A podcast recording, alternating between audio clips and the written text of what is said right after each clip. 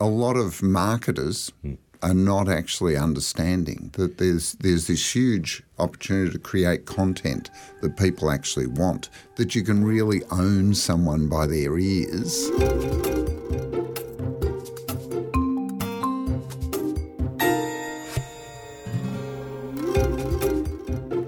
Welcome to Managing Marketing, a weekly podcast where we discuss the issues and opportunities facing marketing, media, and advertising with industry thought leaders and practitioners. For the last few years, Josh Butt and Michelle Lomas at Ample have regularly been in touch about working with me on my podcast.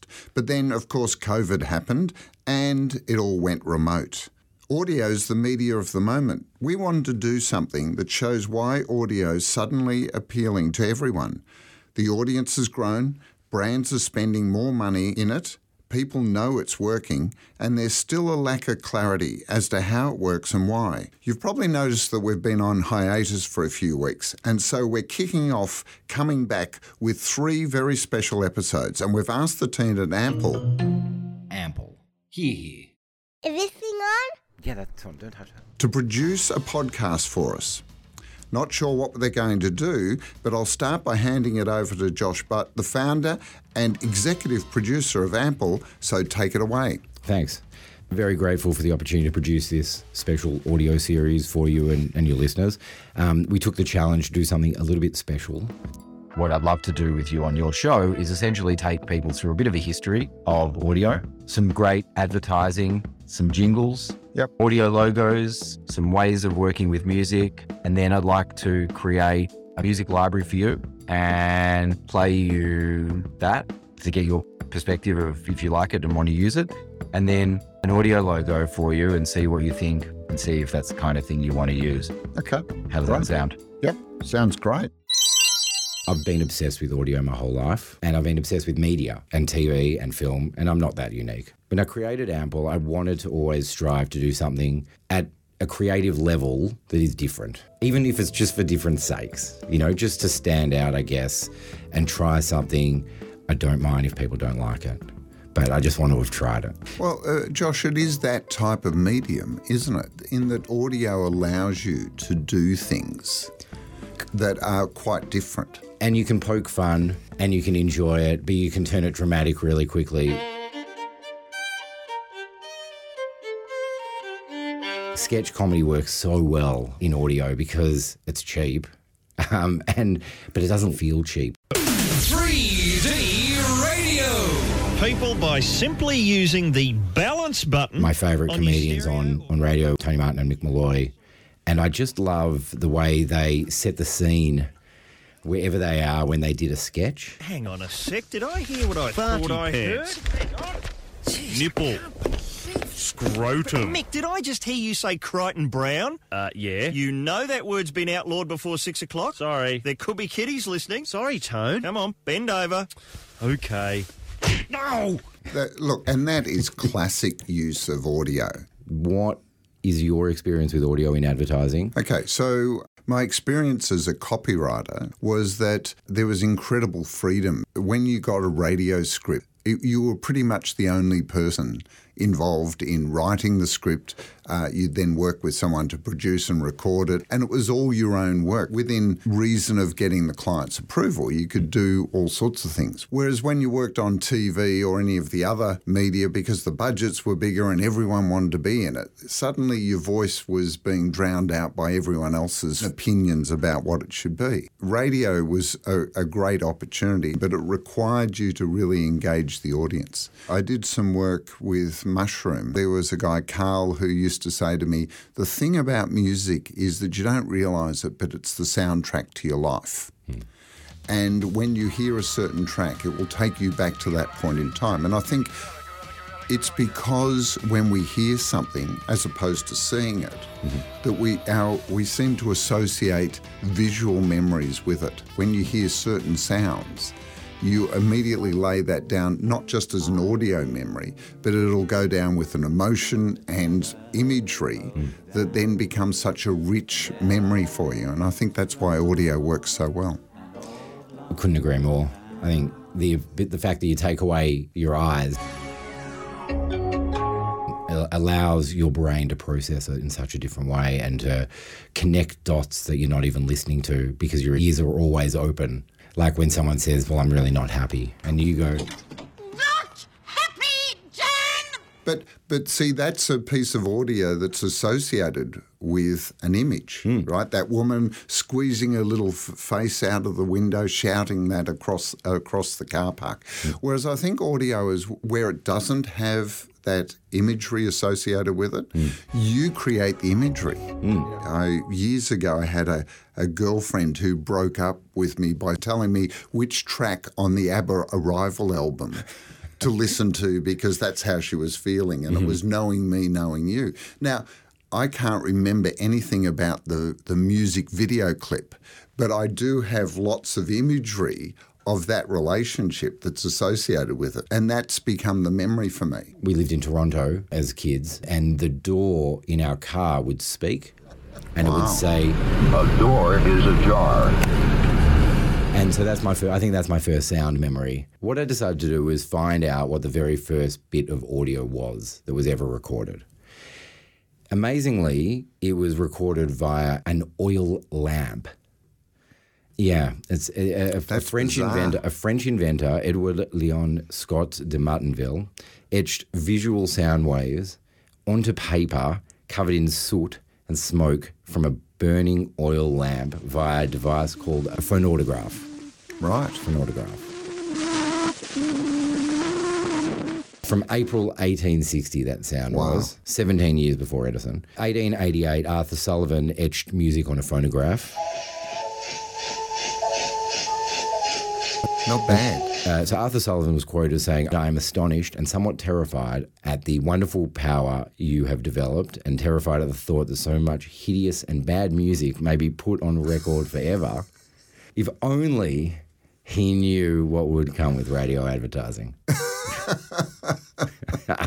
Hello. While we're here doing the history of sound, the first Indigenous corroboree from 1901 Wow. cylinder recordings from Central Australia by Spencer and Gillen and the Indigenous communities that were there.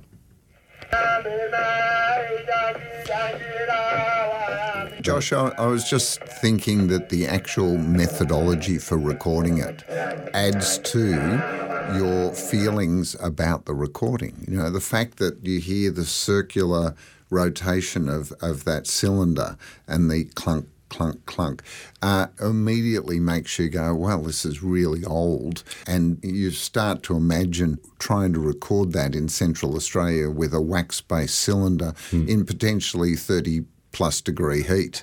AT&T actually set up the first US-based radio stations that were for profit, and uh, WEAF Radio New York was the first one that was there just for money. So NPR actually did a documentary about this. A modern miracle of technology with one problem.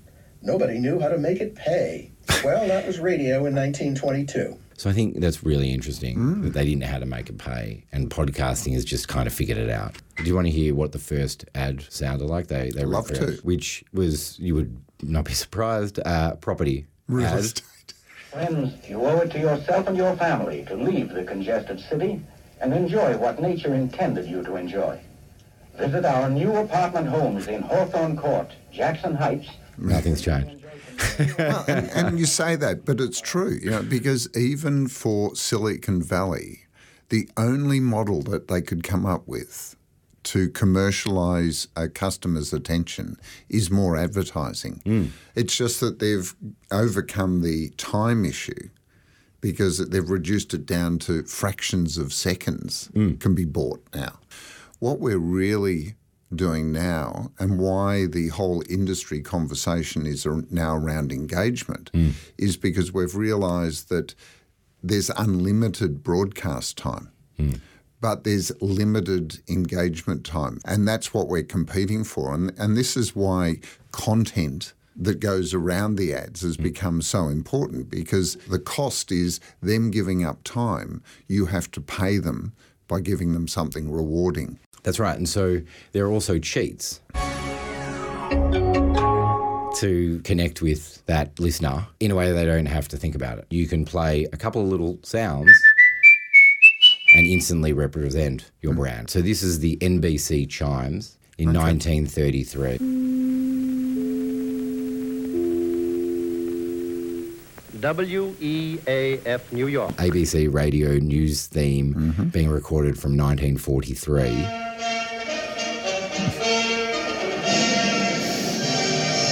I mean, kind of sounds the same. It, it reminds me of the 7 p.m. news, you know, at home, and it was like literally that was the sound that said, "Kids, shut up! Dad wants to watch the news." I mean, I still hear the variation on that theme. Triple J's news uh, one is a variation, which is pretty cool. I was going to say the Jays they play with that to actually make it contemporary. And you know, at that time, War of the Worlds changed people's perception of what was possible because of the first radio play that had such a scary, hmm. serious topic. But they had that first half of the show was done in newsreel form. So if you missed the opening saying this is a play, Present Orson Welles and the Mercury Theatre on the air in The War of the Worlds by H.G. Wells. A slight atmospheric disturbance of undetermined origin is reported over Nova Scotia.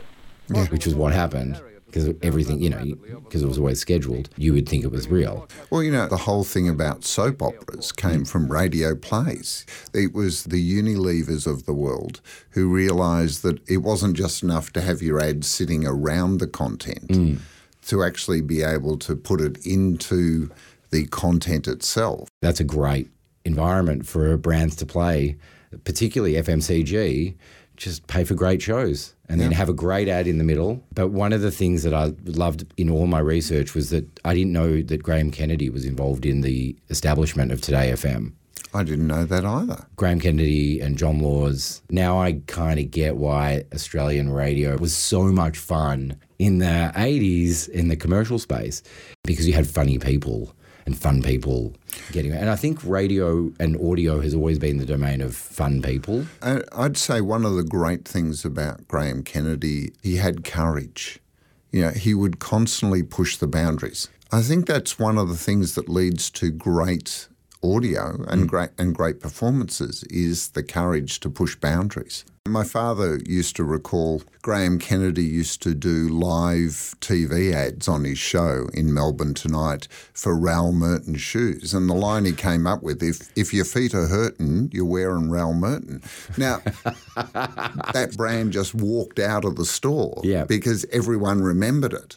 He discovered that it's better to be memorable than to try and push a sales message. You, know, in that era though, there weren't as many choices of places to go, right? So No, that's true. So big brand advertising actually tried to be big. There wasn't so much data and there probably wasn't so many focus groups. There's always been clutter. From the very earliest radio ads, you know, there was clutter. And you can be part of the wallpaper or you could stand out. And there's a couple of ways of standing out. One's pushing boundaries, mm-hmm. you know, creatively. The other is just, you know, distinctive discipline of consistency. Mm-hmm. Like every time someone hears that piece of audio, it just reinforces that you start to know who the brand is before you've even heard the message. So there's there's ways of cutting through the clutter. Some are safe, some are risky. There's opportunities around audio. Hmm. But it's mainly focusing on the media opportunities, you know, the podcasting and you know, marketers have more choices than ever before. And there's two factors that are at work here. One is that they have limited resources as either time, money or people to do everything. But there's always that fear of missing out. Professor Byron Sharp talks about how brands grow. Hmm. He talks about mental availability, hmm. and I think that'll be really interesting to explore that here when we're talking about brands. Comes from MailChimp. From MailChimp. Mail. Cream. Shim. the audio is just getting so much better. You know, so much more personal. There are so many songs on Spotify and Apple, and audiobooks are incredible now. The Malcolm Gladwell, Paul Simon audiobook, which is a real standout for me. The money's going there now because brands are recognizing it, production companies, television networks, anyone who's making really understands a great way to find stories because you can find out what hmm. works from an audience and the tech's now getting there and you know it's a real it's at its moment. From a content creation point of view, it's come a long way. You know, I mean, there are literally um, entertainment brands that stand alone on being purely audio. And you know, there's a convenience mm. about it. During COVID with the lockdowns, mm. you know, there was a report about podcast listening had dropped mm. because people had got out of the habit of when they were commuting, that was their time to just lose themselves in that favourite podcast. And I think that's really the, the opportunity that a lot of marketers hmm. are not actually understanding that there's there's this huge opportunity to create content that people actually want that you can really own someone by their ears there's external marketing and then there's internal marketing. And while we are talking about audio in the context of marketing, we, we are also talking about communication. And I think communicating with people via sound, part of the thing I love about audio is TikTok and Instagram and Facebook, like a lot of those platforms, as informative as they are and fun, they're often distracting. Whereas audio can be enhancing when you're going for a run or when you're doing the laundry. You know, listening to something can really make it a lot better as a shared or a personal experience. It's interesting because you know uh, the TikTok world and, and all the other uh, social media platforms have picked up on it. They've got all got their short versions, and people go, "Well, that's because we don't have the attention span." And I think they're actually wrong. You know, the fact that we binge Netflix. That's why I think the short form is distracting. It's almost like I'm trying to distract you from doing anything more meaningful. You know, I'm filling in time. Whereas people, when they commit to listening to a podcast or, or watching a, a TV show or a movie, that's the the most valuable thing they've actually given you is their time to do that. You asked me earlier about thoughts on audio. It's interesting how I think there's somewhere along the line the industry thought to be creative you had to be constantly different. Mm-hmm. The danger with that is that you end up sacrificing building that awareness in people's minds. You know, there's that term, the uh, the earworm. You know, that works really well if you're consistent about it. But if you're constantly reinventing the earworm, then people are going to never put it all together. And I love earworms, and there'll never be enough, in my opinion. Uh, If I go back to jingles, right, that, that was like, why does a jingle work, even if I don't know what it is? 1989. When the siren sounds around the ground, you can feel it everywhere. And you'll be right there in the action for every kick and every fall. That's a Brady jingle.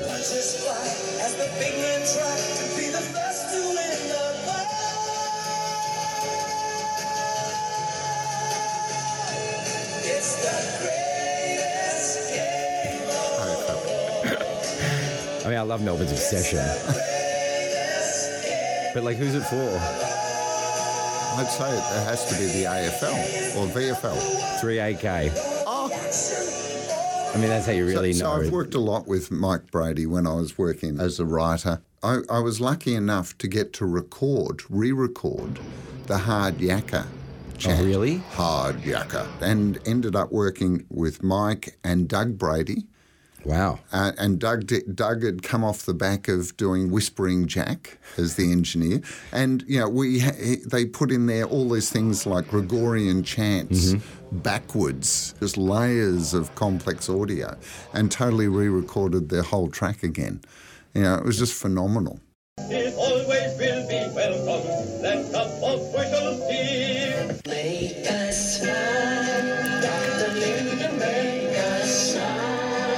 They tap into so much emotion Yeah. so quickly. I mean,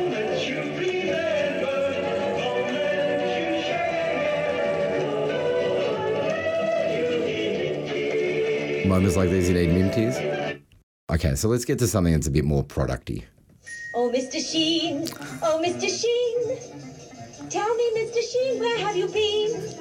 Mrs. Sparkle, believe me, I've been on the wide blue sea, helping clean the gear on Dame Pattie. There's a saying in advertising: if it's too stupid to say, sing it. Don't just get a forklift, get a Toyota forklift. And I think that's really derogatory because You know, hmm. all of these jingles and the lyrics stand up in their own right. I mean, you know, what's the purpose of advertising if not to create mental availability, to have people have your brand at top of mind when they're making purchase decision?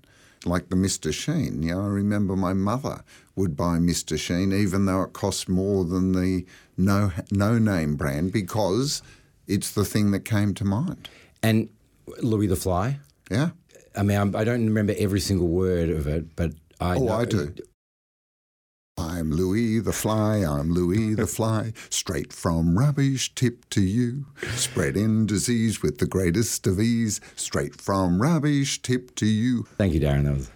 um, But that's what I'm saying is that, you know, imagine being able to own a part of someone's memory, part of their brain, so completely. If clients want ROI, it's put something into someone's head and then you don't have to pay for that anymore every time they, they sing it in the car or whatever. But, you know, all you have to do is just think about the great strategy to get it earworming. So there's a repetition required, but there's also like a long term view of the brand. And I think really understanding what the brand is will uh, direct those those choices to be made. And look, you know, there's a uh, meme on uh, TikTok about what TV piece or what interview Yep. is stuck in your head and getting free real estate. That's what this is about. This is about creating real estate, you know, ment- uh, going back to Byron Sharp, mental availability.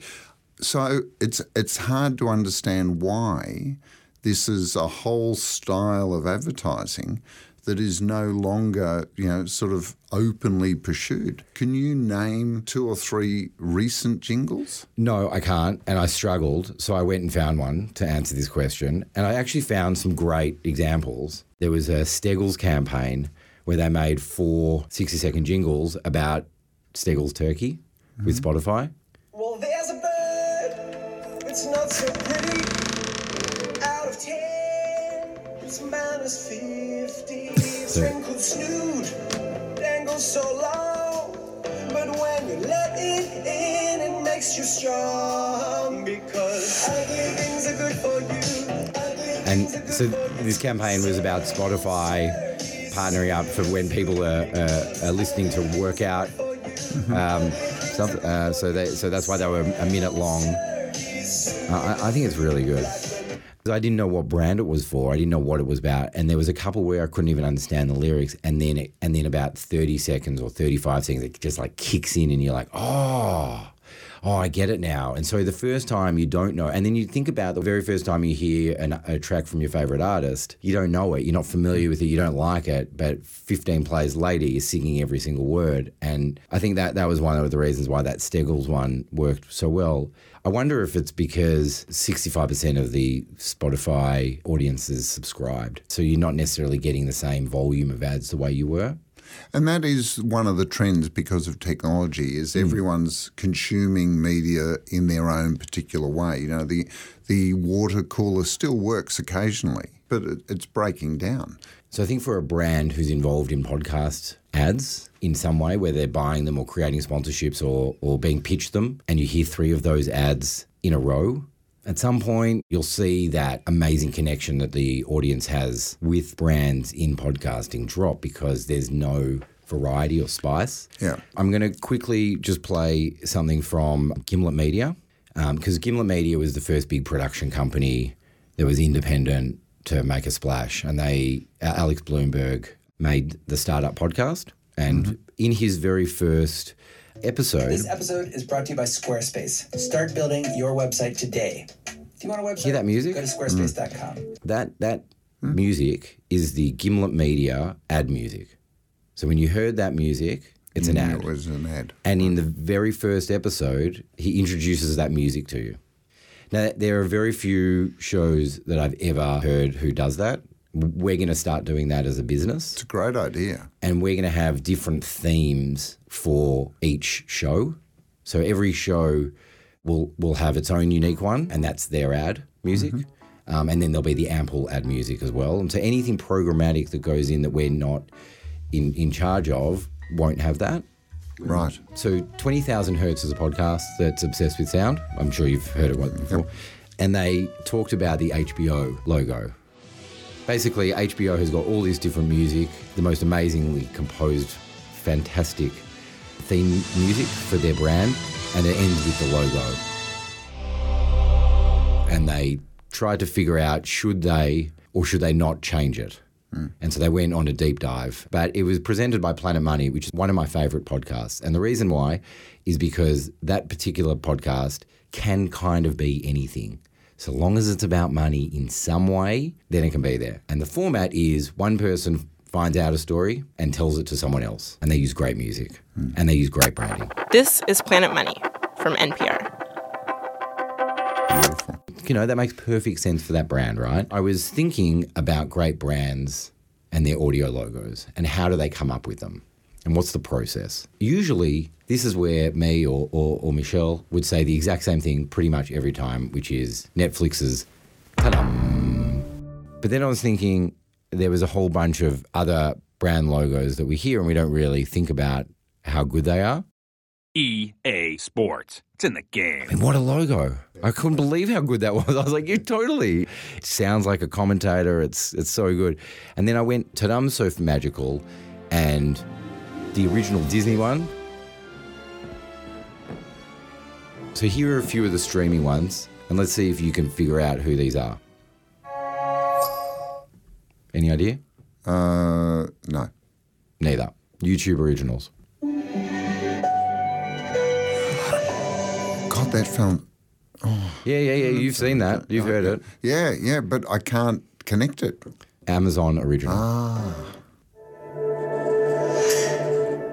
They're all very similar. That was um, Disney.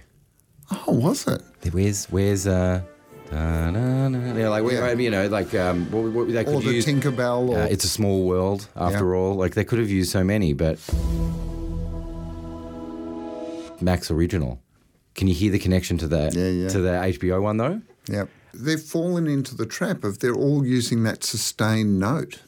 You know, And-. And they're falling into the trap of the Marvel Cinematic Universe, which is we're not going to make any themes Right. because uh, you know John Williams captured our imagination with so many of the biggest themes of our time. Same with Hans Zimmer, Danny Elfman. You know, lots of themes, uh, overscoring. And then there are other films and series that do the exact opposite and underdo it. So you can't, like, I can't hum you any. There's a, there's a little bit from Avengers, maybe I can hum you, but I'm that's I'm struggling. But the thing that I loved about Netflix one, they used the Netflix logo in two distinct ways, and then suddenly there was a third. Tudum, mm-hmm. T U D U M, is now onomatopoeia. Yeah. They use it as the name of their blog. Like Tudum. Tudum. But then in Italy, they used it as part of their advertising. So this is a video. The phone's ringing in the middle of a train station. Brilliant. Um, absolutely brilliant. So, so it can come from that moment, but it can come from the opposite moment as well, which is you've found a piece of music and now you want to bring that piece of music into your logo forever. Like you love it so much. Yep. But then here are the variations on a theme.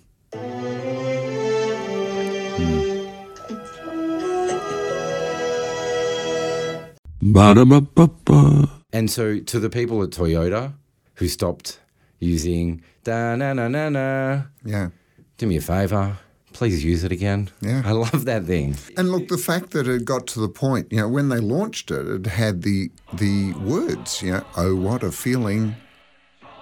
And then they got to the point where they could just drop it and use the music, and mm-hmm. they, and they would integrate it into if they had a music track, they'd integrate it into that style. And I think the big problem is that the marketers and the agency get bored. The consumer never gets bored because it just reinforces and reinforces. And the opportunity is to actually take that and make it the idea. You can iterate.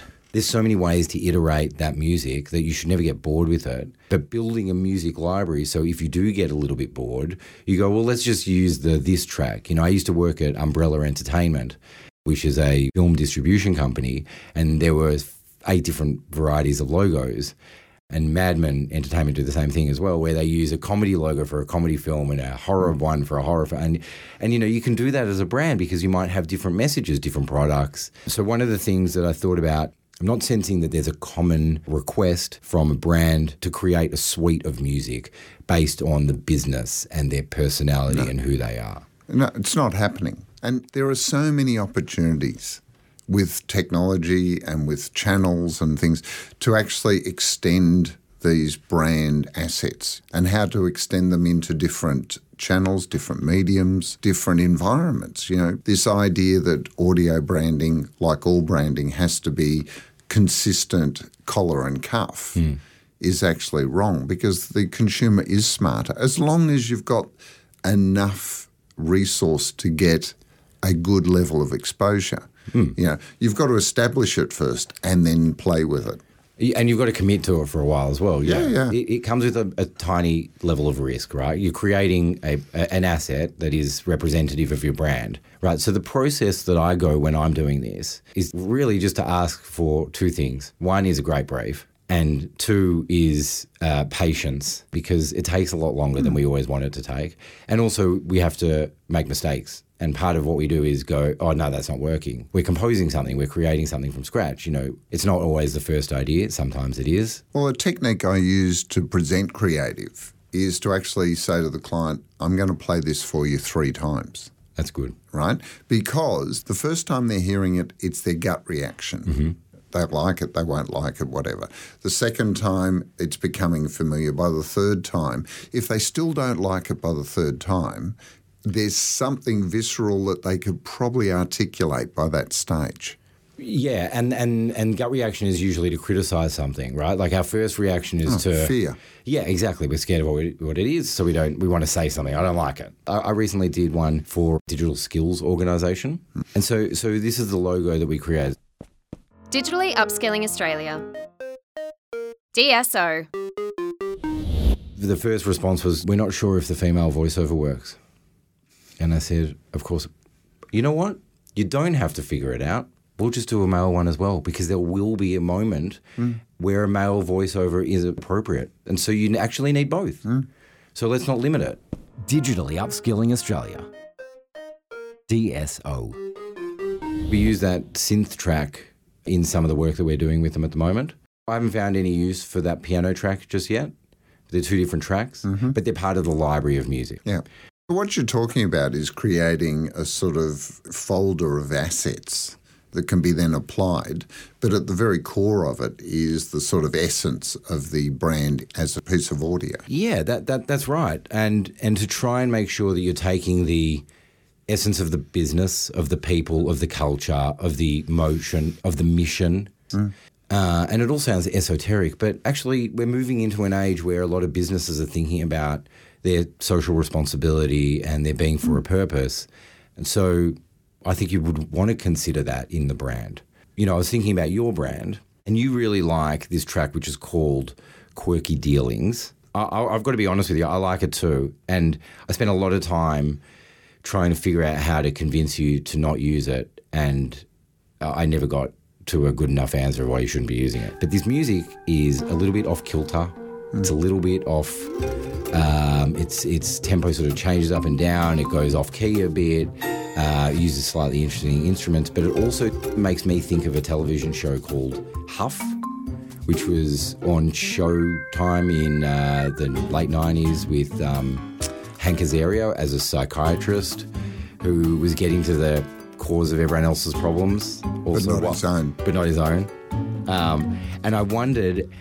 Uh, I, I don't know if you've ever thought about that connection, uh, or you, or you just you just like the music. No, no. Look, um, it was actually a film director, Phil Rich from Two Feet Films, who I've known for decades. And he said, you know, we need a piece of music for this. And as soon as he played it, I went, I love it. And what I love about it is the fact that it is eclectic. You know, it has that sort of unpredictability about it. I'm a big fan of jazz, and I also, you know, it just felt right for me. And and it is quite personal. You know, I've got a company that I founded, and even though it's grown beyond just being me, hmm. I still see the influence my personality, my my thinking, my approach has on the entire company. And you you told me about the way in which you seek inspiration for the business, and as part of the culture, and you have different Yeah, archetypes. yeah. So instead of values, you know, because people end up choosing words like honesty and integrity, you know, well, why wouldn't you not be that? But we chose archetypes, which is the rebel, the creator, and the sage, you know, and, and there's distinct reasons for each of those being there. In some ways, strong in their own right, but when you bring the three together, makes a really powerful proposition. It does, and it made it very easy to talk to you about the music suite that I wanted to put together for you as a way for you to not have to always use the same track. So Quirky Dealings is that track that you've licensed. I went to Melody, which is an Australian music library mm-hmm. that works closely with a lot of composers. Tech-based startup, and they're really clever. We use their library quite a bit, and so I asked them for some assistance to see what I could find that might sound a bit connected mm-hmm. the first one I want to was so for your Sage, you told me that it was Albert Einstein. Yep. And Marie Curie. Right. So I said to you, I said to you that they came from Europe, first half of the uh, 20th century, but that they were both together in Young Einstein. Mm-hmm. And um, that's a great era of Australian music. You know, it was a, one of those 10BA films that put Australian cinema on the map. And I thought, uh, I need to go and find an Indigenous composition that had a bit of vibe about it that Wow. made me think of a different time. So it's a, by a composer called James Henry. Love it.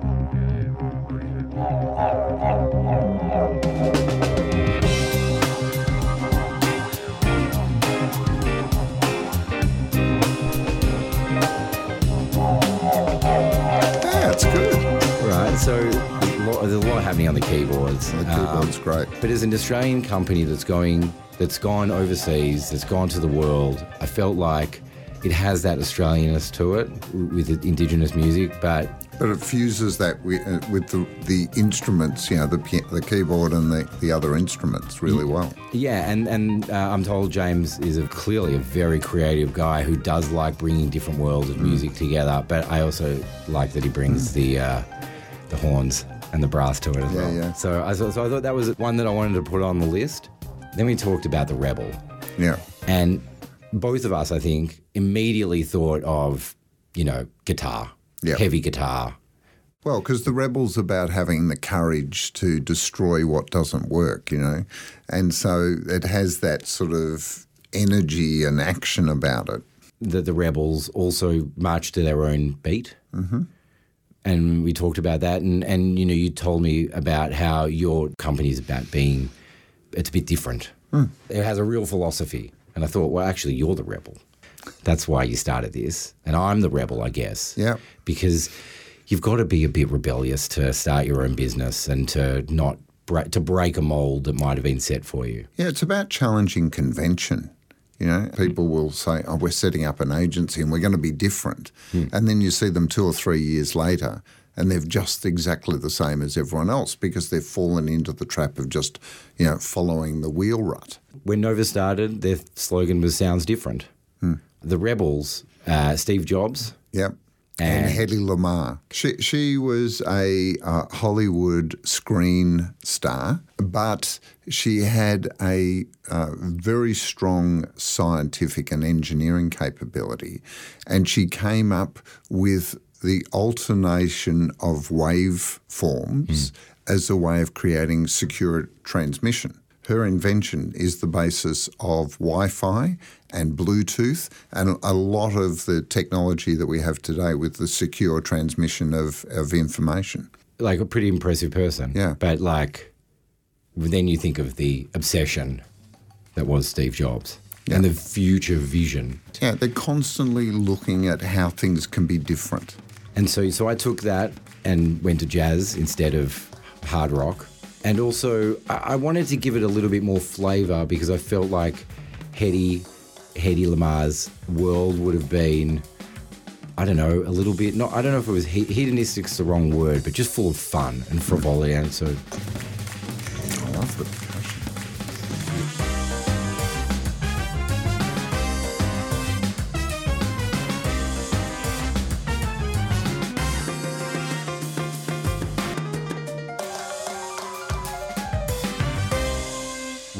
was, was like I've made three different logos. Yep. One from Quirky Dealings, Trinity P3.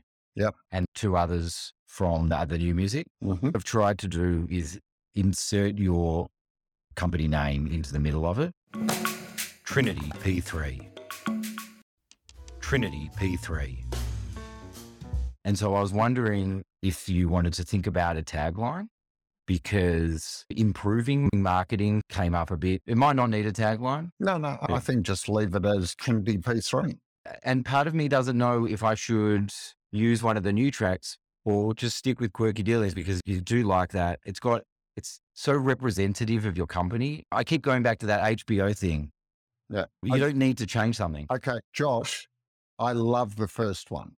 Okay. I love quirky dealings. Okay. Okay. I get what Great. you were trying to show. And when I heard the three of them to show, you know, it, it, it, it I still felt like, well, quirky dealings is me. And that means it's the company. Sometimes I- change for the sake of change is no good. I don't think you should change it. I think you need other music for other Yeah, yeah. circumstances. Yeah. Um, I'm and, quirky um, and I'm dealing. And then obviously, so we're working still on the creator song, but I've got like I've like 15 here I could play that I'm that I'm liking.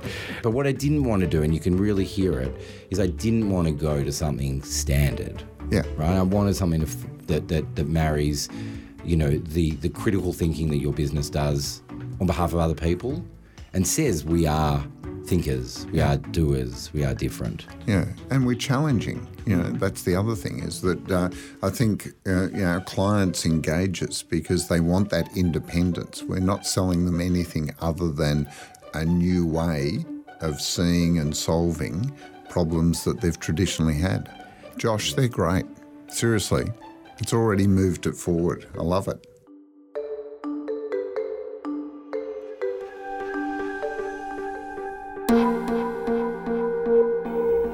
Josh, it's uh, it's been terrific uh, going down memory lane for me, and really reinforced for me how important audio is in the way we engage and, and communicate with each other.